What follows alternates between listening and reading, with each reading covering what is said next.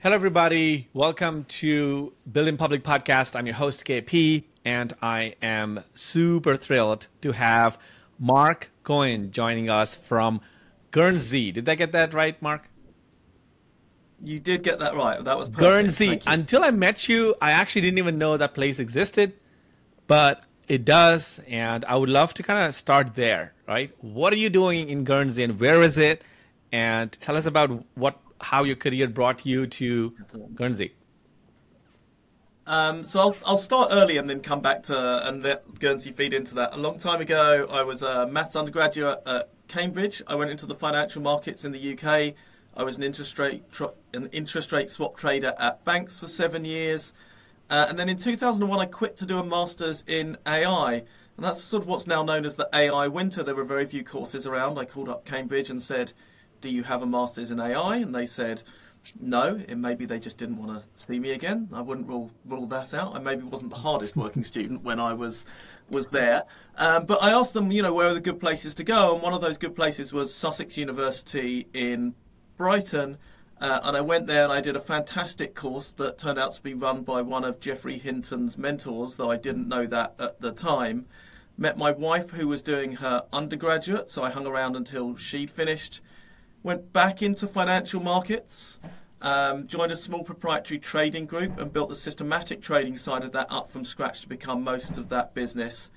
I've been doing a side project in poker and AI.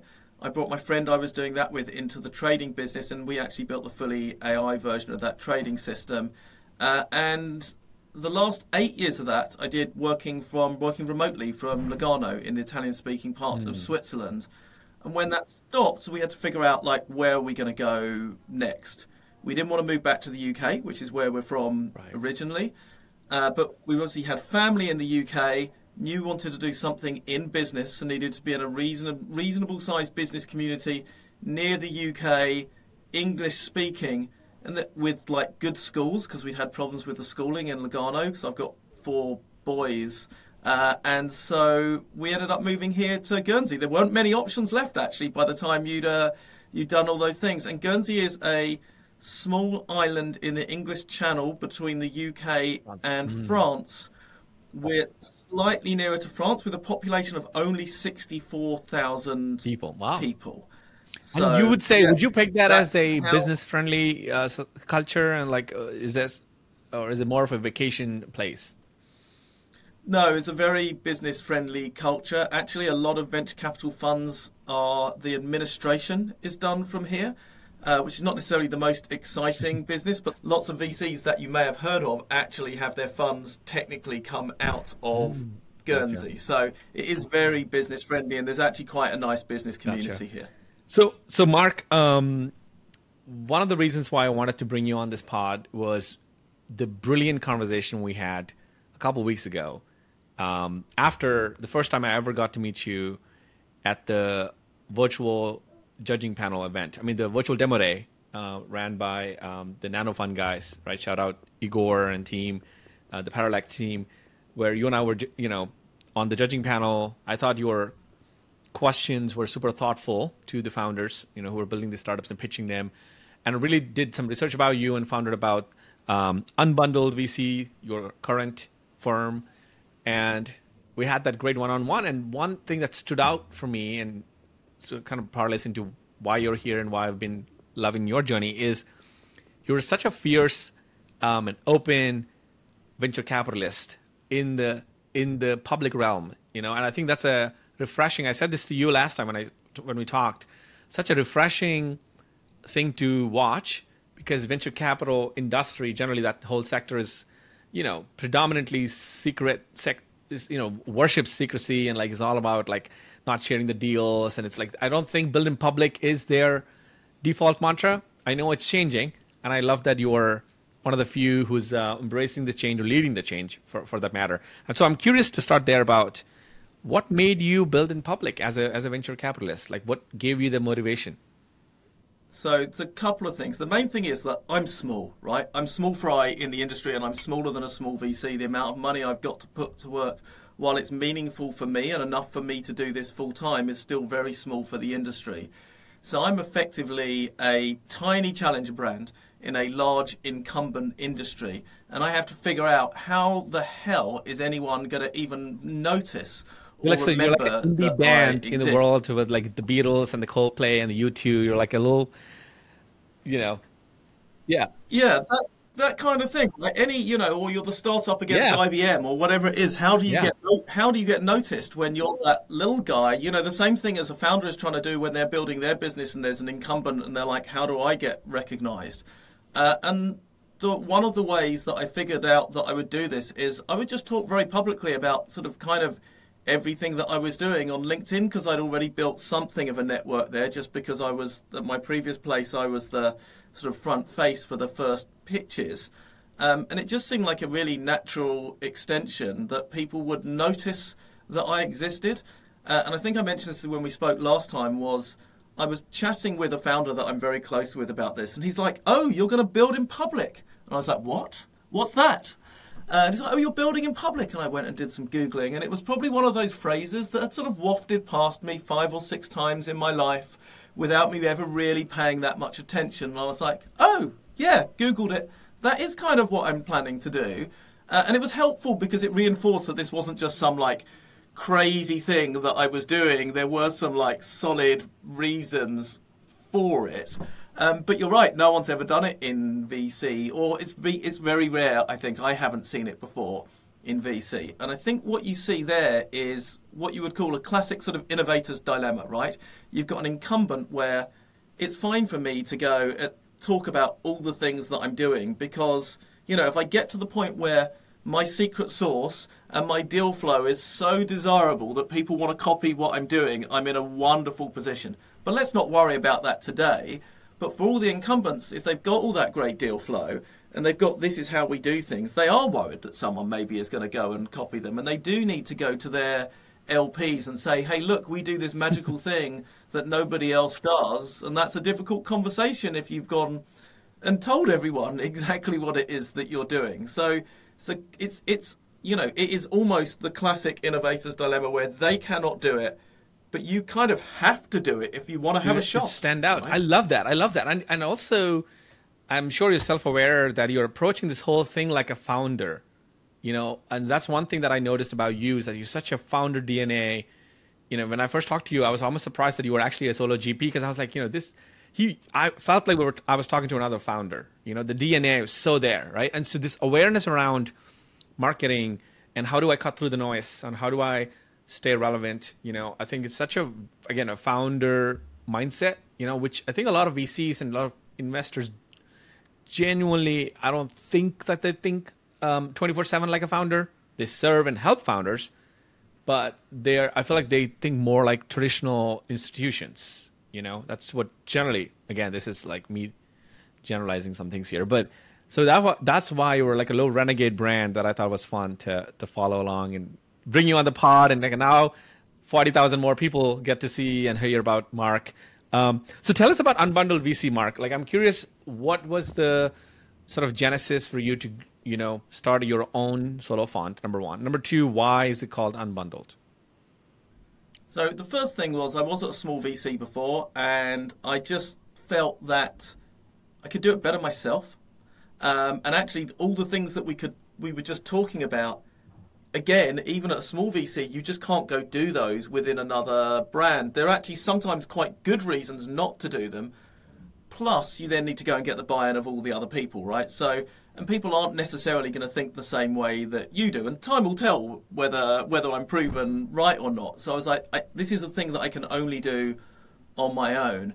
The brand unbundled. So I know you're familiar with yep. what unbundling is. You often have industries that contain many different parts, and you don't really think of them as separate parts. But actually, they do ten things or they do twenty different things it's as much as anything a reminder to me that there are many different ways that this journey could lead me because there are lots of parts to VC and it's possible yes there are the more traditional paths but actually any of those paths could end up being an interesting mm. one when I, when I think about unbundling the things I mean the traditional things that come to mind are like you know there's these articles around you know the, the great unbundling of Reddit right the sub Reddit and the niche communities. I think that's a huge trend. Has been happening for a while. Also, the great unbundling of Craigslist um, has been has been catnip for investors for a while, as you know, I'm sure you know. And when I when I worked at OnDeck, um, the the phrase was the great unbundling of the university. Um, and that's you yeah. know one of the sort of north stars for OnDeck was about how do you take parts of the universities and re-engineer them, reimagine them in 21st 2023 essentially. Um, so I'm fully fully aware. I love I love the way you thought about it, and I'm curious. Do you believe that the the great unbundling of the VC needs to happen? And you think do you think that you're doing some some version of that? To a certain extent, right? Because I am being public about my deal flow when I have the permission of of founders, uh, and so to a certain extent, then it's a actually you can go and look at that and go look at that business and see um, if uh, if you want to go and call them. And I've, I've we've had some instances of that because I just post every day. I've had a number of founders come back to me and go, actually, I've had inbound for investment and I've had inbound for my product just because of that. And I love that, right? It's a beautiful serendipitous thing that for something that I'm doing for to a certain extent, somewhat selfish yeah. reasons, right? Because I want people to be interested in my journey, actually is still leading to some nice outcomes for other people as well. And so, there, to, to, a certain extent, by doing all those things separately and being publicly about uh, public about them, if any of those things particularly end up being useful, they could end up unbundling and becoming a piece and becoming a potentially becoming a business on its own. Do I think VC is going to get unbundled? I think that is very hard to say. There's such a tight ecosystem between sort of LPs and GPs and how everything is structured. I think that's quite hard. Um, it would be such a change that I think it's definitely tricky. Do I think there's things that people can do better and do I want to be at the forefront of that? Hell yes. Yeah. My, you know, I'm not super deep in this sector as much as you are, but I'm a mini angel investor. I've written like nine checks in the last two years. Um, a lot more selective now because of the market and just you know where I'm right now. But my assessment, um, Marc, has been that there's only two kinds of players that I feel like will win in the next 20 years, 30 year span as as a venture capital allocator if you will. One is the ones who already have a great brand, like the Sequoias of the world. It's kind of like the barbell strategy or barbell metaphor that comes to mind. One end is this Sequoia, the Founders Fund, A16Z, because they just have that brand. And unless they do something that completely destroys their reputation, I think they will be around for 20, 30, 40 years. Um, plus, they just had a nice, like, Sequoia had a great win with Airbnb two years ago with IPO. That's a lot of money. Go back into the ecosystem, so that's great. So I feel like that they will continue to win both the deal flow, but also great outcomes. At the same time, on the other end of this barbell, I feel like individual renegade brands of, of people who get 2023's sort of pulse in the sense that now startups and founders are looking for VCs who can relate to what they're going through, who can help them with some, you know, um, marketing help, building public help, distribution help, right? Get them those 20 new leads this quarter or something like that, as opposed to just like bankers and staying back and only looking at spreadsheets, you know? Um, by, by, by way of you being on this podcast, and I've seen you've been on a bunch of podcasts, I feel like you are aware of the power of podcasting. So when you talk to another founder who's about to have a big launch three months down the line, and you're like, hey, John, you should go on a podcast tour. Go talk to KP because he has community building niche, whatever, and you're building a community product, maybe there's a nice synergy. Let me make an intro to you. And suddenly this John is on Build in Public Podcast, and now his product launch gets 10x bigger attention than it would have. So I think knowing sort of what 2023's pulse is and like what the modern way of marketing and distribution are, I think are massive superpowers that I think renegade brands like you or like challenger brands like you will stand out. So so what I'm trying to get to is that the middle will be crushed. So if you're if you're not a Sequoia and if you have I don't know like a hundred million dollar fund, I think it's going to be very challenging for you to operate um, in terms of deal flow, unless you do this, you know, you go to the other spectrum where you're, what I was saying, like you're you you're like Marc or you're like, you know, someone who's um, super super founder friendly and understands the 2023 landscape. So I, I couldn't agree more, and, and I think I didn't say that as one of my motivations, but it was that typically all industries as they mature, the at some point they're because you know there's thousands of players Yeah. now, right in VC. At some point, industries mature. There are a few big players at the top, and then there can be quite a number of niche players because they have specific brands and specific reputations for that. But there's and there may be more of those than there are of the large players, but there still are not going to be potentially are not going to be as many people around as there were, you know, as there are right now. And, and maybe what's happened in the last couple of years, you know, is going to accelerate that. And I think I saw where I was before that there was a risk that we weren't aware Yeah. of that. Uh, and I needed to go, how do I get myself in a position where not just today I can do well, but where I can still be doing well in five years' time, in Yeah. 10 years' time, in 20 years' time, in whatever I'm thing. And I actually do need to do something different in order to Yeah. achieve that.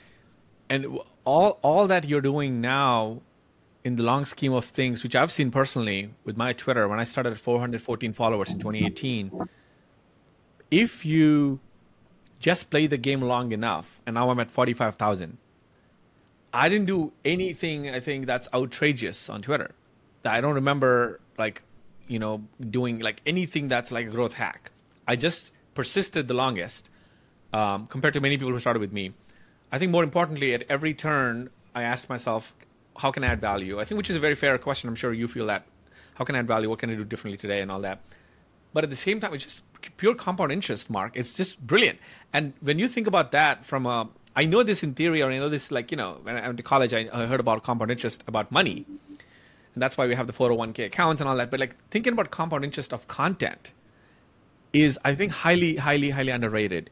Most people don't think of it that way, and most people don't play the 10 year game on content. But if you do that, really, that's the answer. You will have a personal monopoly on a particular niche or a particular channel, either podcasting or it's a Twitter or LinkedIn, whatever.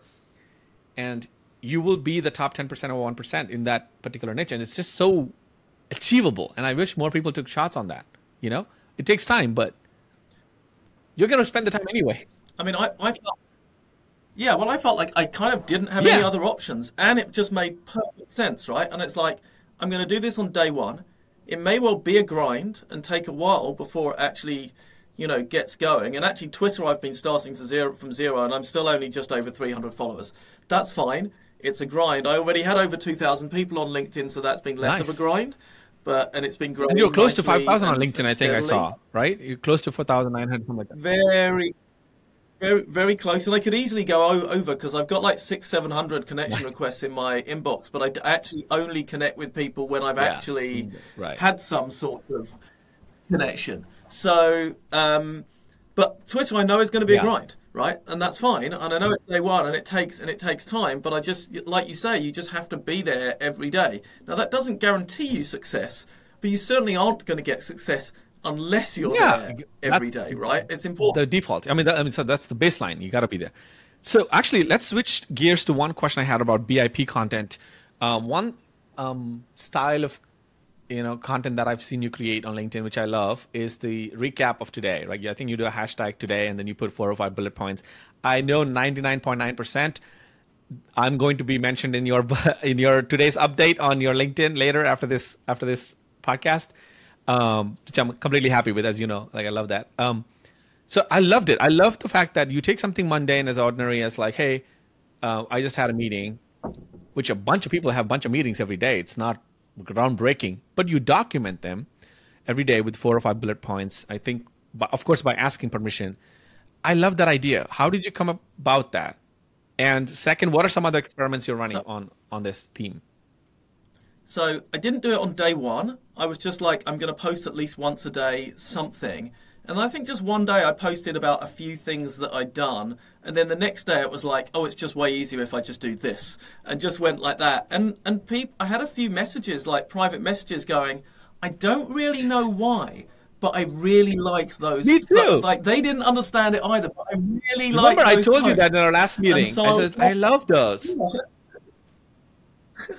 And so it's it's it's a bit weird because I don't quite. People do seem to like them. It's the easiest post anyone can write. You literally you go through your list of meet. You make sure you've got permission Right. ahead of time, right? So when I send out my Calendly, it's in the questions. Uh, please tell me if you- if you don't want me to do that. Um, and you literally just list who you met and what company they're from. And if you've had a quiet day, go through your emails and look for like two or three things that you did just to like pad it out if you like because you always did a lot of things it's just not always meetings right so it's just kind of fill those those gaps in honestly it's the quickest easiest post that anybody could write so it was almost by accident i was just like hey these are some things i've done today and then it was like i'll try that and people started messaging me going yeah. And so I was like, okay, people like it, you stick with it, right? And so, I mean, I think I wrote a few days ago about, and this is still something that I'm learning, right? I'm learning all the time. You talked about that founder mentality. I will back myself as one of the fastest learners mm. out there. I'm learning from founders. I talk to like founders every day, and I'm trying to learn from every single one of them. So, you know what? Two, three years ago, maybe I couldn't do what I'm doing today, but I'm listening and I'm trying to learn. So, and I posted, so I posted a few days ago about these things called like two-way doors and one-way doors, right? Which uh, you may well be familiar with. So a two- two-way door Oh, yeah. decision is one where right? but you, yeah, you know this, right? You try it, it, if please. it doesn't Yeah, yeah. work. So the two-way door decision is one if you try it and it doesn't work, you can just reverse it, right? You can come back through that door. And those decisions you just should like it, try as many things as possible. If you've got a business, it's completely fine to delegate those decisions without worrying about it too much because you can change your mind Right. afterwards, right? And so almost everything that I do is a two-way door decision, right? So I can try these things, and if they don't work, I'm about to launch like just a monthly newsletter. If no one's interested, that's fine. I'll Right. stop it, right? Uh, like run as many experiments as you can. It's exactly the same as with founders, like where you go right, do as many iterations, right, run as many pricing experiments, all these kinds of things that you can do, where you're like, go just find it until you get there and you find what's the closest thing. What is that thing that Right. people want, right? And so it's exactly that And- same mindset. Try as many things as the, possible. the the weird thing is it's almost almost impossible to predict or gauge what is that will resonate a lot before you do it anyway. You know, it's like nobody I think has the magic wand where they could just say, you know what, I know exactly this piece of content will resonate. So this whole thing about today recap thing we're talking about, right? I feel like unless you did it for a couple days, I didn't even know that thing um, existed. And so by the time I got to see it, I think you might have done it like 30 times already.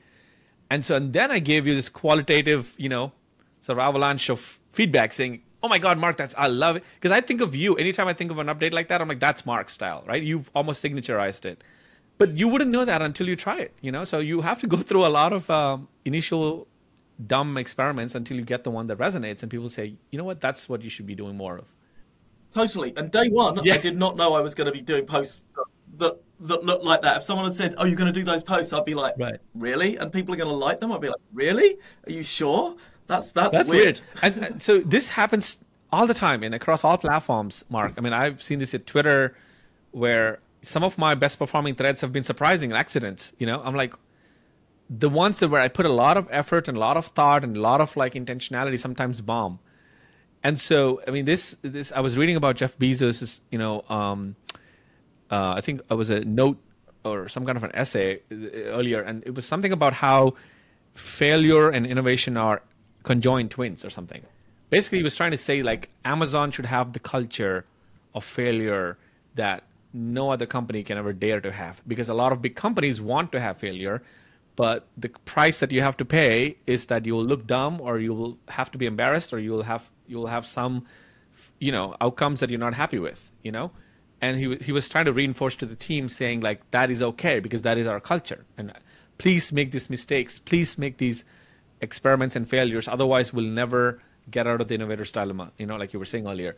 And i think um, often a lot of people who want to get into the game of building in public or growing their twitter growing their linkedin podcasting whatever they want to do experiments but they're afraid of the consequences. But they're all two-way doors. I think the, to me, what what surprises me is like, it's not going to impact you as much as you think it does. Yeah, I think the like the one thing I did do was I literally I was like I am going to post every day and I'm going to post at least Yeah. once every day. Working days, weekends I don't post actually. I give myself um, I do work at weekends, but I give myself like this is going to Yeah. be family time as well. Uh, but I don't post. But I was like I am just Yeah. I have to. What time Like, do you post? a- is there a particular time in the calendar you have a block? Do you just use that as a block? as- I I typically try and post sometime in the mornings. This is UK time between seven and nine. Uh, I find if I post so just some small hacks here. Like if you post too early, what happens is there's no one watching. And this is what it appears to me. I do not know how the LinkedIn algorithm works. What it looks like is if you post too early, then nobody sees it, and then link because my network isn't around. And then LinkedIn thinks this isn't a popular piece Right. of content, and it can take a long time to to catch back up again. Uh, it, and obviously, before nine o'clock is kind of just before people are getting into work, and they're or maybe they get in a bit early, or they've just got out of bed, or they're getting ready, and they, they flick up LinkedIn. So that seven till mm. nine seems to be the the sweet spot. And then I typically post like at the end of the day. The today I post, as we said, I'm going to be a bit late on it today, but I think the sweet spot for that is actually around sort of 4 4:30 4:40 because people are finishing at 5 actually you want to sometimes people sneak out a little bit early or they're you know it's the end of their day I'll just go look at this I don't have much time and that's the point and if you post too early it's a bit weird right because it's meant to be what I did today uh, but if What's you the what's like, the we- what's the we- morning post called? Is there a theme for that, or you just choose some something comes to mind? it's just whatever comes to mind. And I have a post list in my notes list of things that I'm interested in, but then sometimes it's just whatever Yeah. is on my mind that day. I very rarely actually write the post Yeah. ahead of time. I have a list of things I might be interested in, and then sometimes it's something completely different. Um, if I've done a podcast recently, that's quite interesting because I can take, like, worst case, I can go, you asked me like 20 different questions. I could turn each of those if I wanted to. That could be my post for the Yeah, next four weeks, 100%. right?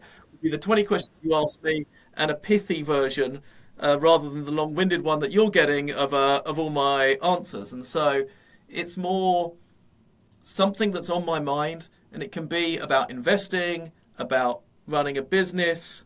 It can, or it can be completely random, like the one that we were talking about um, just a few moments ago before we started the podcast. And then the end of the day is always that today I, and then occasionally there's a bonus post in the middle of the day if if something has happened, right? One of my companies, something's happened, or an investment went public. Those they have a of launch things. or something. Yeah. So tell me about for unbundled VC. Tell me about the kind of founders you want to attract, Marc. What are some traits you look for, especially from founders? And then we're going to go into the kind of businesses slash sectors that you want to uh, attract. So the founders that I am looking for, I'm looking for three key skills. I'm looking for sales because they have to be able to sell the product to people like me, to investors. They have to be able to sell actually the product. Um, and they have to be able to persuade people to come and work for them who shouldn't really want to come and work for them. The best people, you know, Yeah. have choices of where they go to work. And it makes a huge difference if they're going to want to come work for you or if they're going to want to go work for someone else. So sales is like a super critical skill. I think only if there's more than one founder, I think only one founder needs to have it. You don't need it in all of them, but it's possibly the single most essential skill. The other skills I'm looking for are what I would call decision making skill, which is quite hard to figure out. So when someone pitches me, I do ask your journey, how you got to this point, how you figured out, you know, the product is different today to what it was on day one, and how you figured out how you got to that point. And I'm really looking to can I get some sense that you're actually a really strong decision mm-hmm. maker? And the other piece is tenacity. I know we talk about grit, that kind of thing, a lot. Again, it's quite hard to figure out when someone's pitching you whether someone really has that or not. Occasionally, you hear a founder story and you're like, okay, that person is just going to find a way to win no matter what. More often than not, you can't tell, I would say, actually, on the tenacity. It is really hard Right. to tell. Um, but you do occasionally. But I think it's those three key skills. And then, depending on the business, also founder market fit because there are some some businesses that you do need very specific skills to be able mm. to do. And of course, there are some businesses that almost anyone could do as long as they've got those right, three right. founder oh, skills. Brilliantly said. I think the founder market fit is, I think, often underrated in some in some domains. So that, let's let's talk about the kinds of startups and businesses that you'd like to invest in. Like, what are some traits that they have um, from a, from the lens of like B two B or B two C or um, verticals and things like that? So early stage digital tech. Early stage means pre Series A. My check size, because my first check is just like fifty thousand pounds. If someone's coming to me at Series A, I'm going to be questioning why they're coming to me, uh, given what they ought to be raising. It's probably not a good sign. Um, I, digital tech, because really it's the area I understand. Plus, actually, the whole point of digital tech is it ought to be able to scale right. fast if you know if things are going well, and that's why people like digital right. businesses, right? Because they have that potential to, you know, 5x every month in theory, right? Nothing's actually growing that fast for for very long, but you know right. what I mean, because actually all you need is more is more bandwidth. Um, in terms of verticals, I deliberately don't have verticals. Sometimes the most interesting things are only the things you hear once you've heard them in the founder's words. And so I actually have a reasonably unique process where the first pass is typically a mm. video pitch because I want to hear it in someone's words. I'm not really that interested mm. in the pitch deck. It's a reference material for me. Um, and so I've now forgotten what the other piece of the question was. There definitely was one, and I right. want to come back. I to think it. it was basically the sort of the nature of businesses and startups that are appealing to you. And you said digital tech would be the broader umbrella. Yeah, you said B two. It was B two B or B two C. And I think the answer is that I don't care, uh, and I know a lot of people want to do B two B and and not B two C. And the reason I don't care is the underlying principles that you should be applying to this mm-hmm. are the same. And it may be the case that those principles don't apply so often in B2C as they right. do in B2B. But what you're looking for is, you know, a business that is not too obvious, not a tar pit idea, if you're familiar with that, right? One which is so obvious that actually what that means is there are either 20 people doing it or there's 100 people who've tried and done it and failed, right? Anything too obvious probably fits into that category.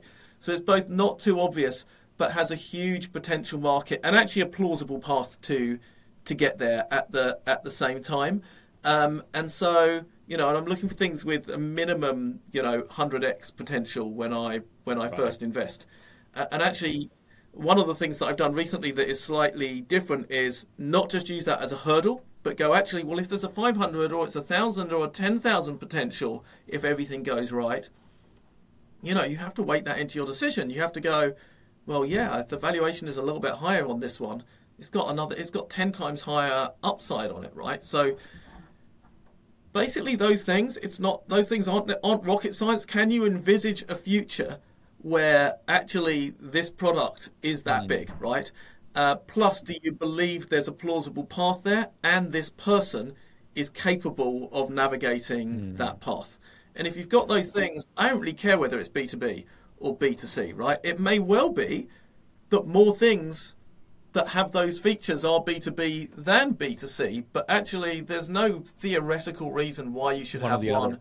and right. not the other one. I'm going to ask you a fun follow up question. Um, let's take the last two decades, Marc, and I'm curious as an investor, I'm sure you study a lot of the decks, I study a lot of the, you know, the paths to IPO for all these startups. If you could go back in time and pick three startups to invest in in the last 20 years, what would those three be? Oh, that's a great question, and one that I've not really thought about. So give me a building public answer. Um, Think it out loud and answer. Yeah, so I'll give you the building public answer to doing what I know now, and I'll give you the one that I think I might hmm. have missed. Um, so I think I, have always been an Android person, actually, but I think Apple is just been such a great business. And Steve Jobs had that vision to go, this is something, we're going to create something completely new that whole thing that, that we were talking about actually before we went on the call about understanding your customers. What have you you built things that your customers will want, and he had a vision of what those customers will want, even though they didn't exist yet.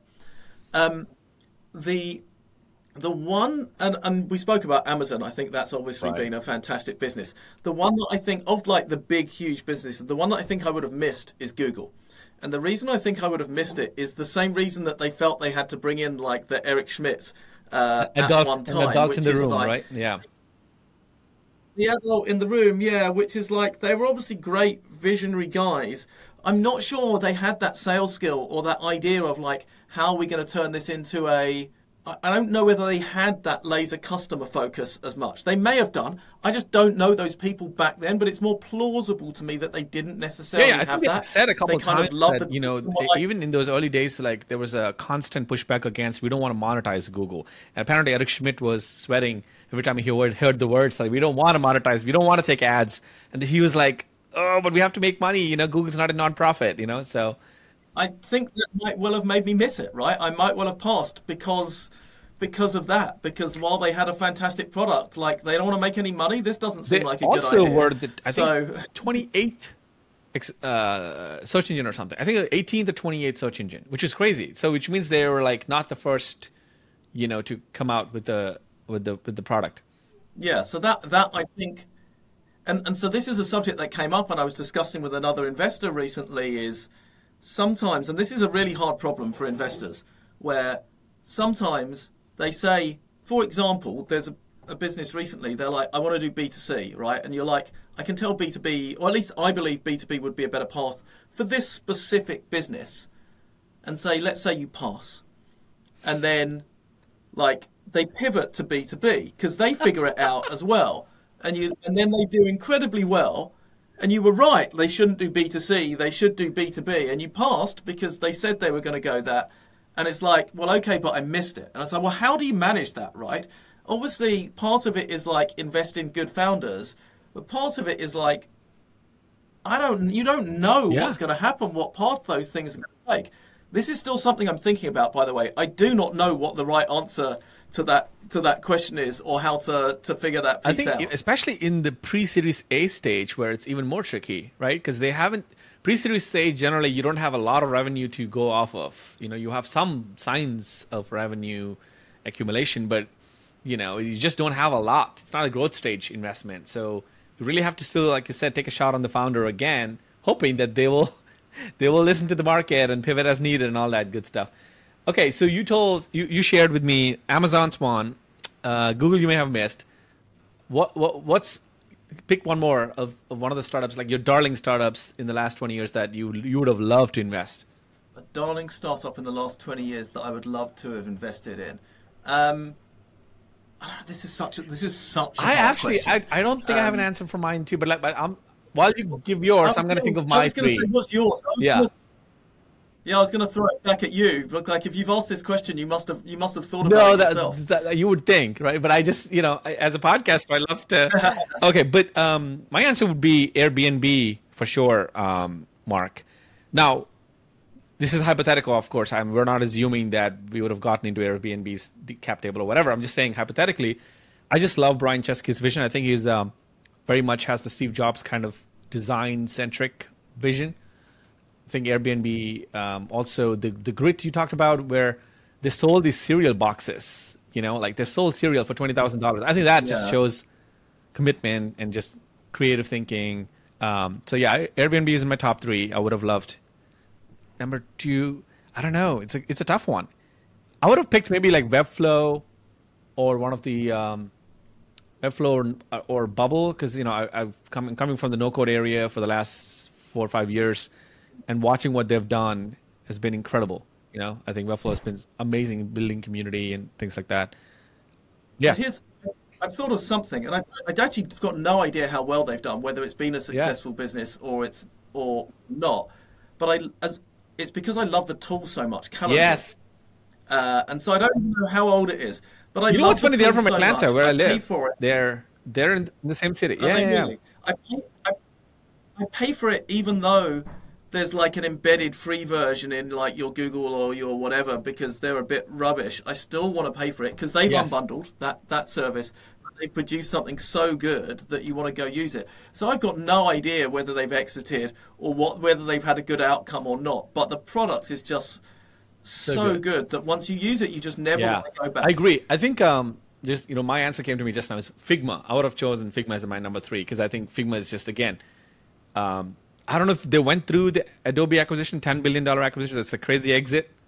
But but back to Calendly, they I think the last I know, the last sort of update I heard for, from from the internet is about three billion dollar, I think, growth stage round um, valuation that they had recently, and um, I feel like they're marching their way to getting an IPO, or maybe they'll get a fantastic exit.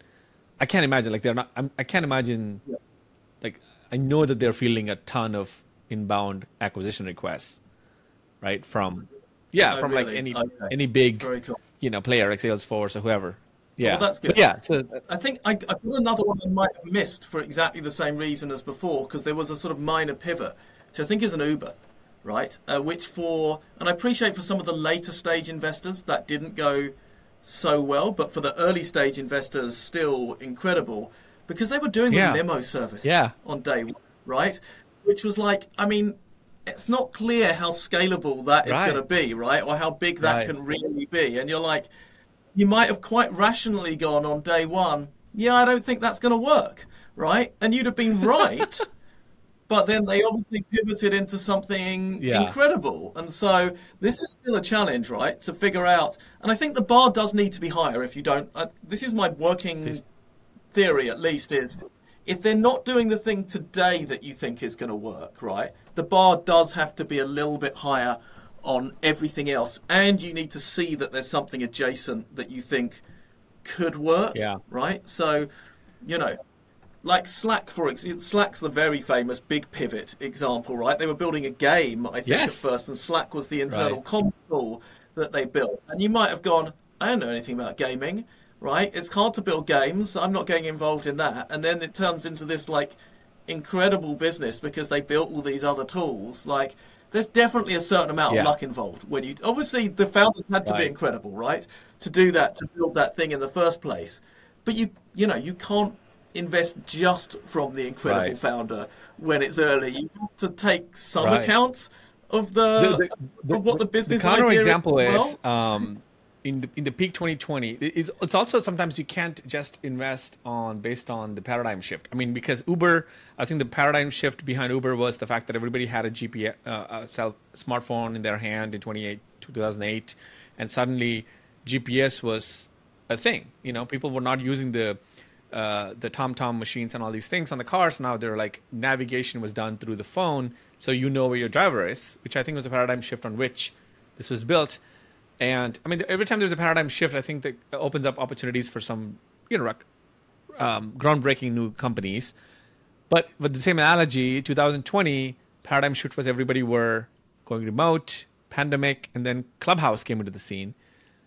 Again, incredible paradigm shift, and also incredible founder, you know, but it didn't pan out in three years now, where nobody's like using Clubhouse as much as they used in 2020. So it's like that's why I feel like it's um, 10 year game, it's very hard to predict what might happen, you know.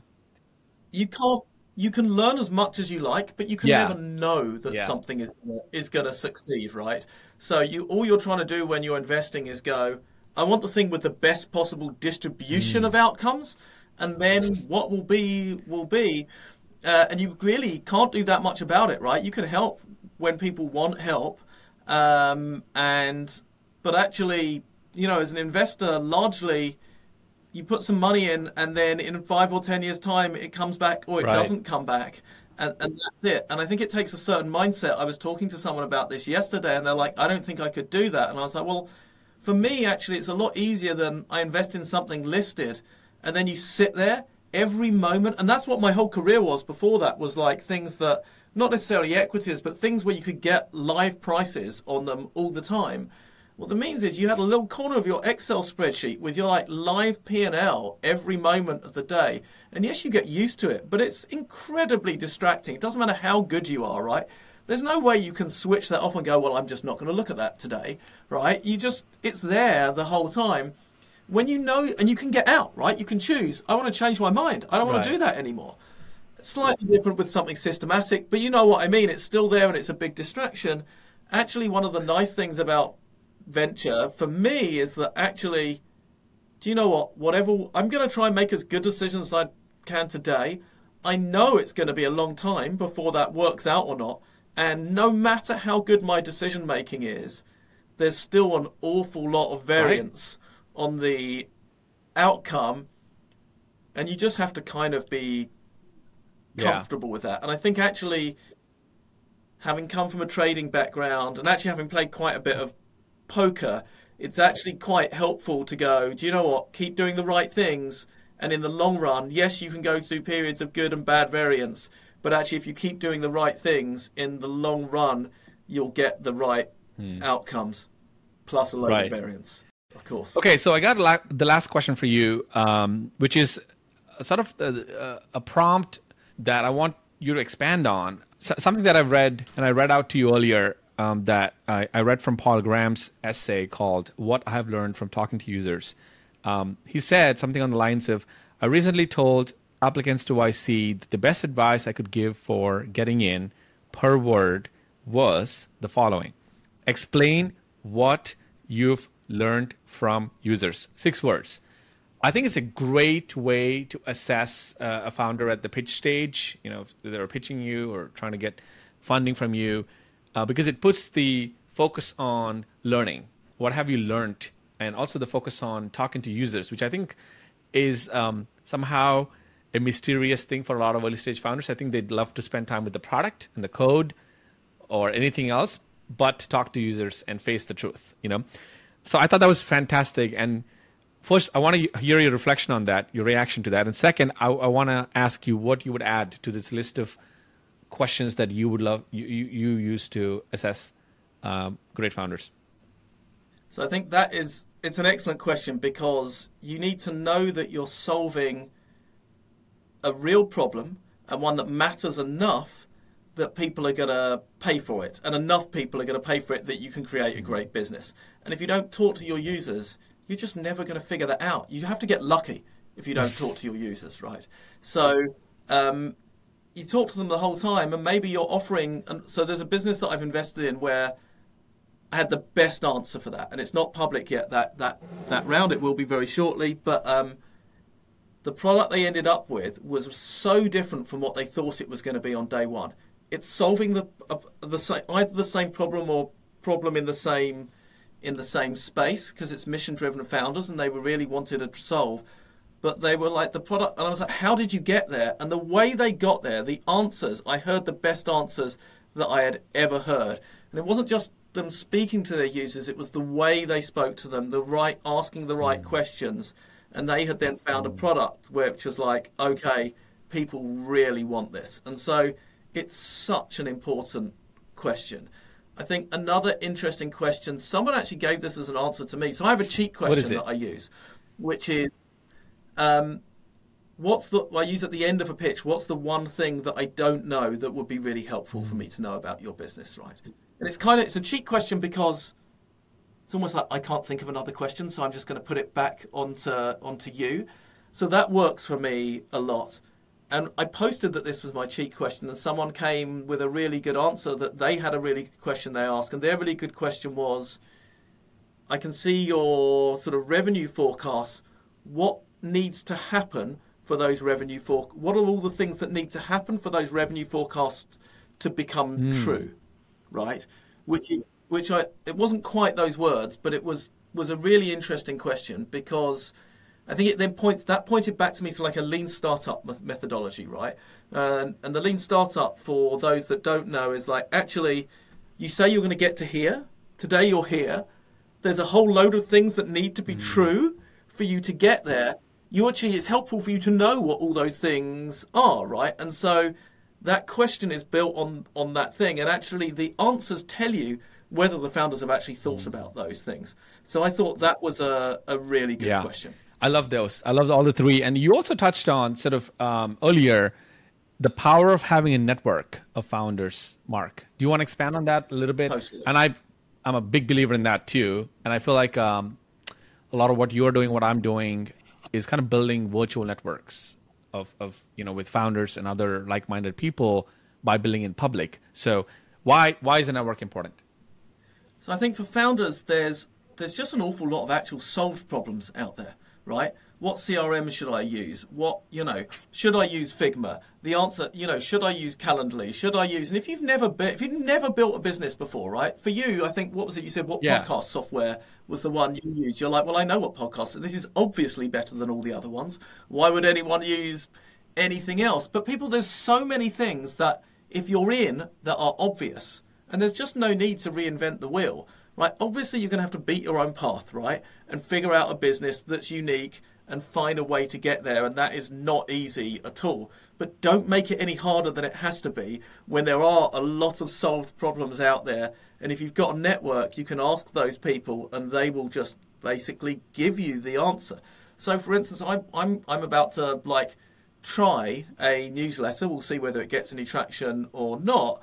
But I wasn't sure which software to use. And so I just did a post going, you know, I want to do a newsletter. I've got this specific problem that I'm trying to solve with it. What should I use? And you get like a load. It's great once you've got a network. Just and you just post that on LinkedIn. And I got a load of replies, and now I know what I'm going to use. Actually, they narrowed it down to two, and right. then I made a decision. Right, but it was like super helpful, and it's the same thing. Once you've got a group of people you can ask, there's a whole load of things that you just don't need to figure out for yourself. Someone else will help you, and people like helping right? And some of those things, they're literally they're yeah. one word answers, yeah. right?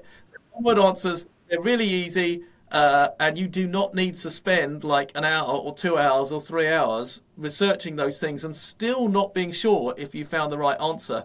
People like to help. I, I love that, and there's there's tactical things that are like literally one word, two word answers, like what software is better for blogging or what tool would you use for podcasting, things like that, which are like, you know, very very easy you can I can say that in my sleep, right? But then there's also strategic answers that you can attract by asking and being vulnerable in public, which is like, hey, I'm about to have a product hunt launch in a month. What are four things that I should think about today?